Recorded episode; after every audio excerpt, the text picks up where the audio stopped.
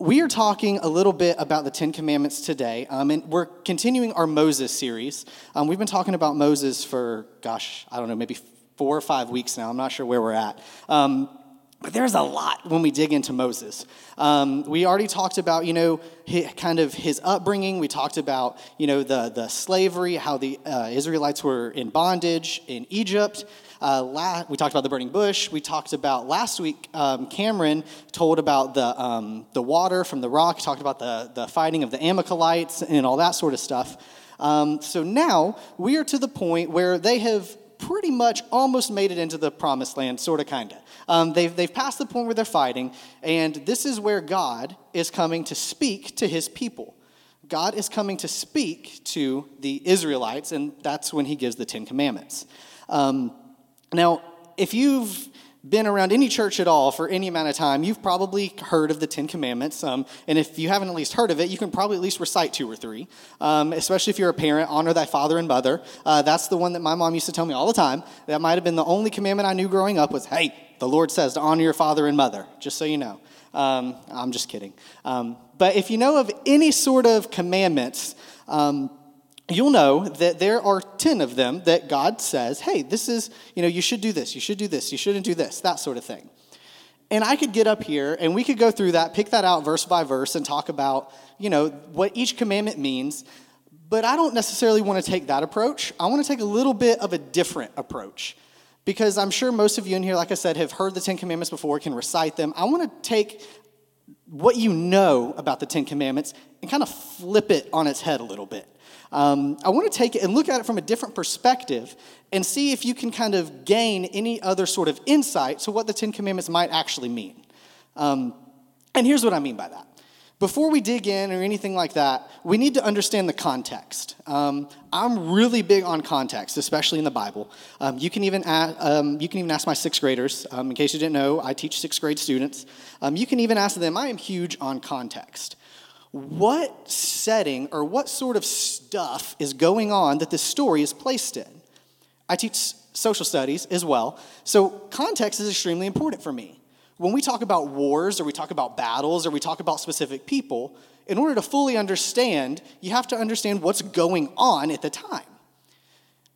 The Bible is the exact same way. If you don't understand the context in which the story is written in and the time period it's written in, you might gain something totally different than what was supposed to be gained from it. For example, we have a lot of, um, there's a lot of people this day and age um, who are taking verses out of the Bible and interpreting them in a different way because they're not taking into account the context in which it was written. They're twisting it. They're saying, well, this is what it says. And I get that's what it says, but if you read in the context of which that verse is, it means something totally different. So context is extremely important when we talk about the Bible. And context is extremely important, I think, when we talk about the Ten Commandments. For example, this is what's happened so far. So we have Moses, and we have them, we have him leading the Israelites out of Egypt. Remember, the Israelites were enslaved. They've been enslaved for generations in Egypt. They're under the Egyptian rule. They're under the Egyptian law. They're doing everything that the Egyptians tell them to do.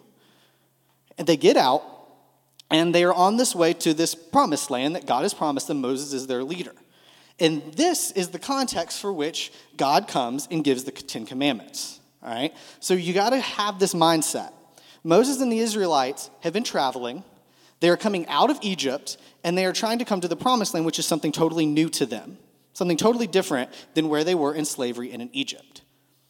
So that's the context for this. So when we start, I want you to keep that in the back of your mind, because here's what happens if you don't. If you just read the Ten Commandments, if you open up Exodus twenty, which is where we're going to be, by the way, um, if you open up Exodus twenty, and you just start reading the list of Ten Commandments. Thou shalt do this. Thou shalt not do this. Thou shalt do this. You cannot do this. Then it just kind of looks like a laundry list of things that God is telling you, hey, you can do this, but you can't do this, right? It's almost sort of this kind of restrictive sort of list that he gives you. Now, don't get me wrong. The Ten Commandments are a list of things, hey, you need to do this. You should do this. You shouldn't do this. But if you just read it at its face and don't understand the context in which God is giving it to you, it almost sounds like God is being that mean parent who is saying, I don't want you to have any fun. I don't want you to be, you know, I don't want you to do anything. I don't want you to have, I want you to be restricted to what I want you to do because I'm the father. I'm the head of the household, right? If you read it in that sort of context, that's what you get. But I'm here to argue, and I'm here to hopefully show you that that's not God's intentions with these Ten Commandments. If you look all throughout the Bible, not just in this section, but all throughout the Bible, you'll see that God is a God of um, permission and freedom. He's not a God of restriction. He's not a God of rules and regulations to make sure that you are restricted into this tight little box as a Christian, right? That's not what God is. If you look all throughout, um, you know, the things that God does and the thing that Jesus did when he came, it's all about that relationship and obedience. It's all about, hey, let me help you push towards freedom in Christ. And I would argue that the Ten Commandments are a big part of that. But in order to understand that, like I said, you got to know the context in which that's happening. These Ten Commandments are written to eventually for the Israelites to achieve ultimate freedom, right? They were in bondage. They were in slavery. These Ten Commandments were written to get out of that. In our example, like I just said, they were being taken out of Egypt, right? So this is after God parted the Red Sea. This is after he helped them defeat the Amalekites. This is after all of this that happened. He had taken them out of Egypt. But the first part in the beginning process that God wanted to do after that was to take the Egypt out of the Israelites. I'm going to say that one more time because that's extremely important, that distinction. You can take the Israelites out of Egypt, but the hard part is taking the Egypt out of them because they had been in that for generations, for centuries. Some of them didn't even know what it was like to be free. Some of them didn't even know what it was like to not be in bondage, to not be under Egyptian rule. God knew that the hard part and the hard process here was going to be to take what they had learned and to take what they had ingrained in their memory from Egypt out of them and turn them into what God wants them to be, free. So that's the context that we're talking about here. Let's get personal for a minute before we dive in. We can get personal. How many of that, how many of you, we feel like that, right? How many of us feel like that? Because here's what happens.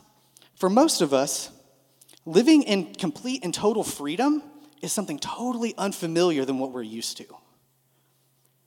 We're used to being over here in bondage, whether that's slaves to addiction, whether that's slave to toxic emotions, whether that's slave to a bad relationship. That's what's familiar to us. That's what we know. That's predictable. What's unpredictable is this over here. Total and complete freedom and just totally abandoned to what God wants. We're not used to that. And most of the time, I would argue that most of us in this room, me included, we're going to choose what we know, the predictable, the familiar, every single time. Because we're used to it. Because it's where we came from. Because it's how we grew up. Because it's what feels right. And even though we know freedom is over there, it's scary. It's dangerous. And we don't know how to do it. If you grew up in a household that the toxic and bad stuff was with you, you know, forever, you don't know how to be free. You don't know how to get out of that. That's unpredictable. That's unfamiliar. It's scary. And we're going to choose that, what we know, ninety-nine percent of the time. Because we don't know any other choice. We don't know how to get out. So when God took Moses up on Mount Sinai to give him these Ten Commandments, he was giving Moses the instructions to tell the Israelites how to get out of the predictable and familiar and move to total and complete freedom. These Ten Commandments were a means to an end. They weren't, hey, I'm trying to restrict your freedom. I know you just came out of slavery, and I know you've been, you know, stuck in that for a while, so now I'm going to give you ten restrictions that you also have to obey with me. That's not what this was about. This was about helping those Israelites make it from slavery to something to total and complete freedom. There were guidelines. There were directions on how to achieve total freedom. So with that being said, and to kind of understand where that is, let's um, let's kind of start in Exodus twenty. Uh, that's where we're going to be. And we're just going to start in verse one really quick. And I think we have that. We do. And God spoke all these words. All right, let's stop there. Pretty, sorry, there's not much there, but there's a lot we can pull out from that. And God spoke all these words. Okay, sure, great, awesome. He spoke these words to Moses. Why is that important? That's important because it shows, hey, this is what God is saying. God spoke every single thing that is about to come next. We have people in our culture, in our world right now, that are arguing and saying, Ten Commandments didn't come from God. Moses made those up. Moses added those in. Moses changed some stuff. People are changing that. This isn't really what God wanted. This says otherwise. This says no. All of this is exactly from God, and he spoke every single word of this. And what's even more important is that we have a lot of people as well in our culture that are saying, well, you know, if you translate the word commandment all the way back to like the Greek and the Hebrew and the Arabic and whatever you want to translate it back to, this word commandment actually translates to sayings, not necessarily commandment. So it's not like he's commanding us to do it. He, he, he's just saying we should do it. It's more of a suggestion. Okay, well, even if you take that on its face, even if that is true, even if these are suggestions, well, God said them. So I think he would probably know what we should be doing and what we shouldn't be doing. Even if they are just suggestions, we should still probably be following that, right? Because what's important here is that God said them, is that God said, hey, this is what you need to do to follow. This is what you need to do to obey. He spoke every single one of these words. So let's go ahead and read um, just these next um verses two through seventeen, it's actually reading through the Ten Commandments. Um, we might stop here and there, but I'm not going to break this down commandment by commandment. For one, we don't have time for all that. And two, um, a lot of you are familiar with them anyway, um, so I don't want to, you know, just re redo this. I have some other stuff I want to get to. But so if you go in verse two, it says, I am the Lord your God who brought you out of Egypt and out of the land of slavery. You shall have no other gods before me. You shall not make an image for yourself in the form of anything in heaven above or on the earth beneath or in the waters below. You shall not bow down to them or worship them, for I, the Lord your God, am a jealous God, punishing the children for the sin of their parents to the third and fourth generation of those who hate me, but showing love to a thousand generations who love me and keep my commandments. Hang on to that word, love. That's a big one. We'll come back to that in a minute. Who love me and keep my commandments. You shall not misuse the name of the Lord your God, for the Lord will not hold anyone guiltless who misuses his name. Remember the Sabbath day by keeping it holy. Six days you shall labor and do all your work. But the seventh day is a Sabbath to the Lord your God. On it you shall not do any work, neither neither you nor your son or daughter, nor your male or female servant, nor your animals, nor any foreigner residing in your towns. For in six days the Lord made the heavens and the earth, the sea, and all that is in them, but he rested on the seventh day. Therefore the Lord blessed the Sabbath and made it holy. Honor your father and mother, so that you may live long in the land the Lord your God is giving you. You shall not murder. You shall not commit adultery. You shall not steal. You shall not give false testimony against your neighbor. You shall not covet your neighbor's house. You shall not covet your neighbor's wife, or his male or female servant, his ox or donkey, or anything that belongs to your neighbor. So, again, if we just read those Ten Commandments, it sounds like God is being picky. It sounds like God is being restrictive. It sounds like God is saying, all right, here's what's going to happen. In order for you to follow me, you're going to do that, you're going to do that, you're going to do that, and that, and that, and that. And if you do all of those, awesome. I'll love you. But that's not what this is, because that's not how God works. This isn't a list of things saying, you must obey all of these for me to love you. That's not what it is. We, he knows we can't obey all of those ten things. Even just those ten things that he said. He knows we're going to break those at some point. He knows that. That's not the goal of these Ten Commandments. The goal is to set a guideline and a standard to try to reach to. That's why God is a loving God. He's a forgiving God. He's a gracious God.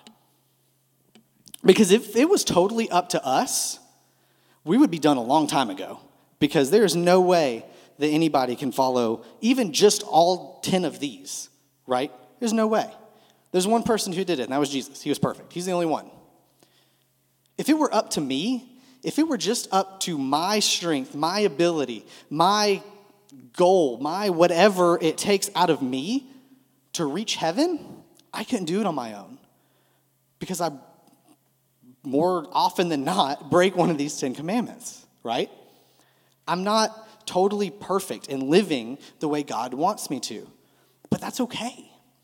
We're trying, we're striving, we're trying to get there. As long as you set these as a standard for yourself to say, God, I'm trying, I'm reaching, I, I'm, I'm doing the best I can, he's going to honor that.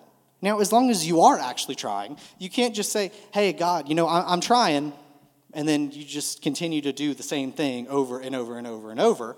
That's a little different. But if you are continuously trying and striving to do that, then God's going to honor that. He's a loving God. He's a gracious God. Let's go to verse eighteen and nineteen real quick. When the people saw the thunder and lightning and heard the trumpet and saw the mountain and smoke, they trembled with fear.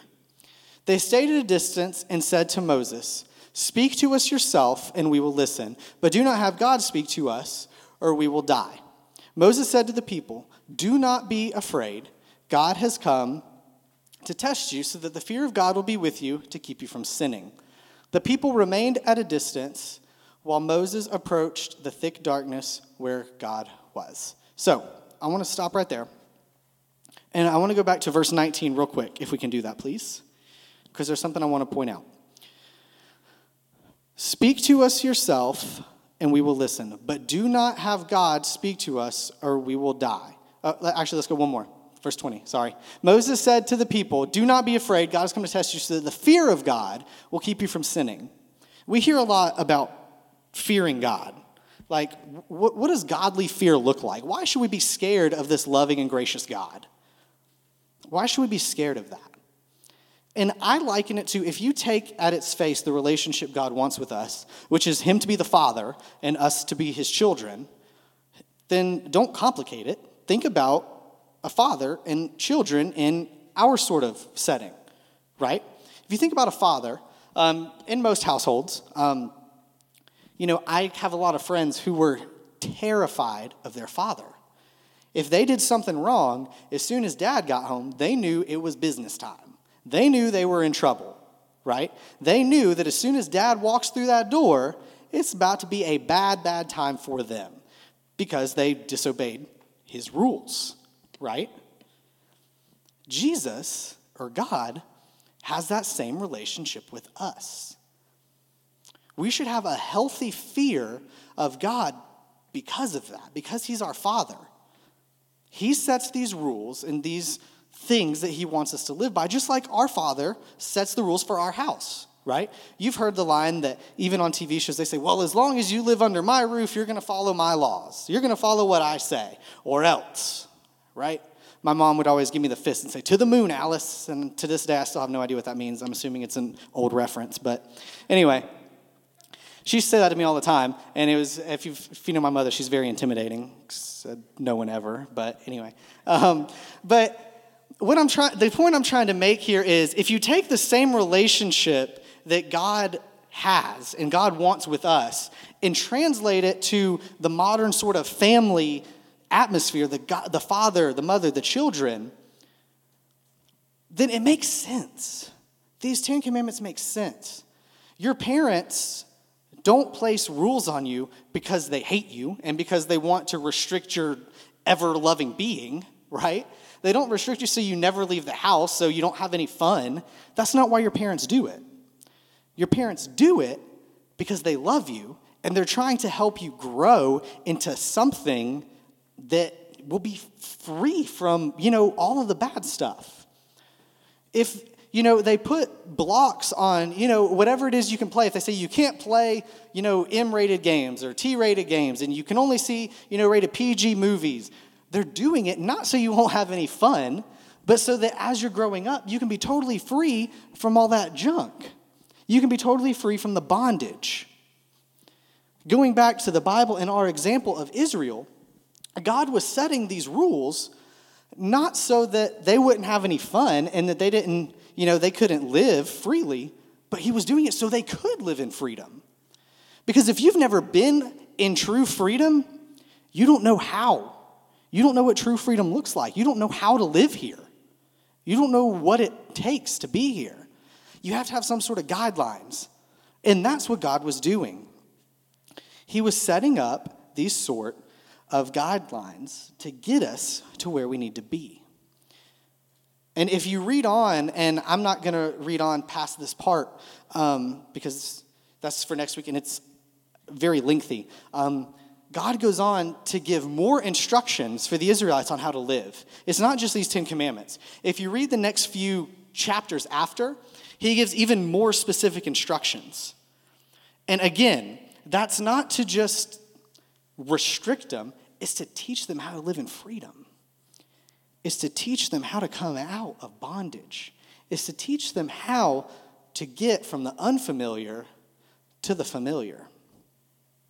To the, from the familiar to the unfamiliar. There we go. I'm getting confused here. That's the point of these instructions. So with that being said, as we kind of close here, um, I, I, I want this part to be very reflective. Um, I intentionally kept this sort of speaking short because I want to give a time of reflection here because I think it's extremely important. Having this context in mind and thinking about what just happened and what we just talked about with these commandments aren't necessarily meant to restrict you. They're meant to take you into freedom. I want you to think for a minute. What sort of rule or restriction or regula- or whatever you want to call it do you need to implement personally? Because, see, we've all got crap that's going on over here that's different for everybody. It's different for every person. It's different for every single person. We've all got junk that's going on. What sort of rule, what sort of commandment do you need to implement on a personal level to get you from there to there, to get you out of the bondage and in to total and complete freedom? What sort of rule do you need to put in place to get you out of the addiction, to get you out of the toxic emotions, to get you out of the bad relationships, and get you into total and complete freedom? I want you to take a look at the screen real quick. Thou shalt blank. What do you need to put in that blank and implement on a personal level to get you to where you need to be? It can be anything. It can be anything at all.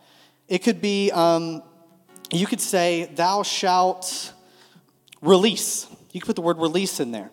Maybe you need to release some anger. Maybe you need to release some hatred that you have in your heart that's burdening you and tightening its grip so bad on you that you're stuck here and can't make it to there because of the hatred and grudge you have against somebody. Maybe you need to put thou shalt release in that blank. You could even put a not in front of the blank. You could put thou shalt not um, settle. Maybe you're settling for what's going on in your life right now. Maybe you're saying, I can't get any better than this, God, so I'm just going to take whatever I have. This job I have, it, it's it's fine. It's okay.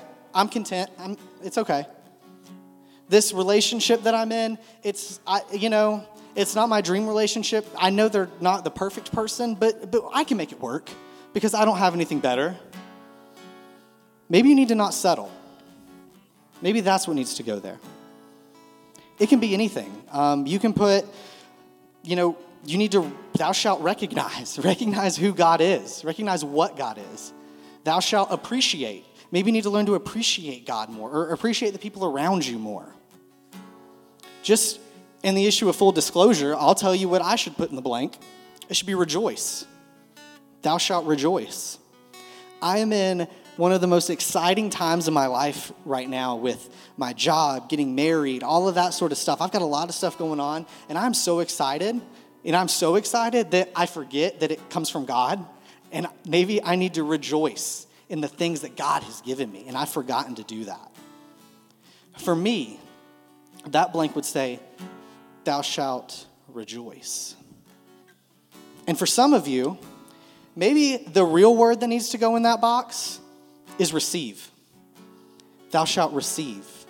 Maybe you're sitting here and you're saying, Jackson, there are too many things that I'm a slave to to put in that one blank. There are too many things going on in my life right now to fit it in one blank. Well, then maybe receive is the right word for you. Maybe you need to receive God this morning. Maybe you need to receive that joy and love of the Father that we just talked about. Maybe you've been in church your whole life, or you've heard your whole life that Christianity is restrictive and it's regulatory and it's it's not meant to have any fun. Well, I'm here to tell you right now, I'm having a lot of fun in my life. He's done so many things for me that I can't even imagine. If you would have told me like eight years ago, right after I graduated high school, that this is where I would be, getting up here, being able to do this, do chapel services, you know, teaching, coaching, I would have said, there is no way. Maybe you need to receive God this morning. Maybe that's the word for you that needs to go in this blank. You need to get rid of all of the junk that has been going on, and you need to say, God, I want to receive you to go on that other side. I need to be on that side of freedom. I need to be there. I want to have those guidelines to how to live in freedom because I have no idea how to do it. And I'll be honest with you guys, we don't have all the answers either, but we're trying. We're doing our best. That's what we're here for, and that's what's so awesome about it. So what we're going to do is I've asked um, Logan to play. Um, he's going to play a song, um, and I want you to just think, for you personally, what goes in that blank for you? Different for everybody in the room. What goes in that blank to get you from bondage to total freedom? And if you want to receive Christ, then we're going to pray in a second, and you can, um, I'll help you do that. And then um, in a second as well, when Logan starts playing, I'm going to ask Pastor Frank to kind of come stand down here. Um, the altar will be totally open for you. If you want to come get right with God and say, God, this is what needs to go in my blank. These are the things that I need to start doing to help get me to where you want me to be in freedom. Come down here. It's open. Pastor Frank will be here if you need to talk to him. But for the rest of you, while Logan is singing, just think about it. Just reflect on that. Because it's so important. So if you would pray with me. Dear Lord, I just thank you for this wonderful day that you've given us, God. Just this ability to be able to come here and, and learn and worship and fellowship with you, God. I pray that as we think about this, we think about what do I need to do to get out of bondage, God. I've been living in sin and slavery for too long. What can I do to make it to freedom? How can I get there, God? What does that look like for me? And if you were one of the people that says, Jackson, I need to put receive in that blank. I need to receive God this morning because I don't even know where to start. I am so far in bondage and slavery that I need somebody to rescue me. And if that's you this morning, then all it takes is for you to say something like this. Dear God, I know that I'm a sinner. I know that the things I have been doing are not right, and I have not been living for you.